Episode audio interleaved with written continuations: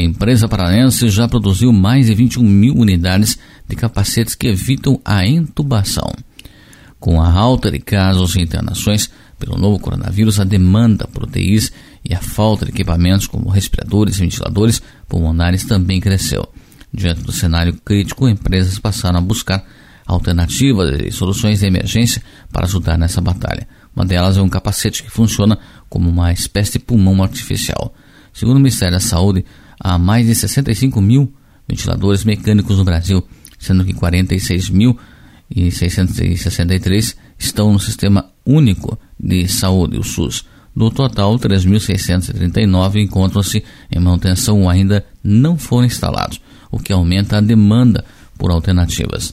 O equipamento que parece um capacete astronauta é baseado em terapias da década de 80 e 90 nos Estados Unidos e é utilizado para ventilação não invasiva. A ferramenta, que era produzida apenas no exterior, passou a ser fabricada aqui no estado, como conta então Antônio Melo, diretor-geral da Medical Way. E, vendo essa, essa situação, nós começamos a contactar indústrias estrangeiras que produziam esse dispositivo para importarmos é, esses capacetes para o Brasil.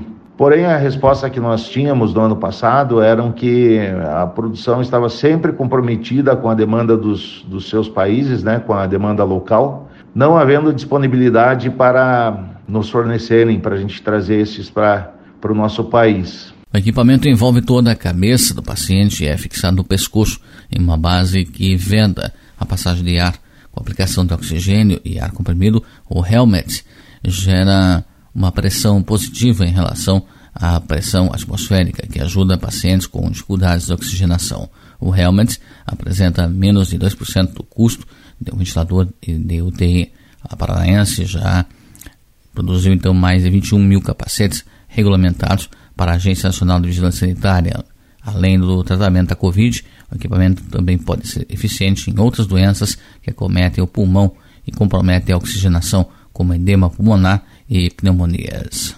Muitos desses pacientes evitou-se a necessidade de ventilação mecânica, né, que é extremamente invasivo e, e o percentual de óbitos de, de pacientes ventilados com, com o respirador é bastante grande. Então, com certeza, muitos pacientes que poderiam ter ido a óbito estão, graças a Deus, vivendo já sem, a, sem o problema do, do Covid. O helmet já é utilizado em diversos hospitais do Brasil inteiro, como Rio Grande do Sul, Santa Catarina, Paraná, São Paulo, Alagoas, Pernambuco, Rio Grande do Norte, Ceará, Piauí e também o Amazonas.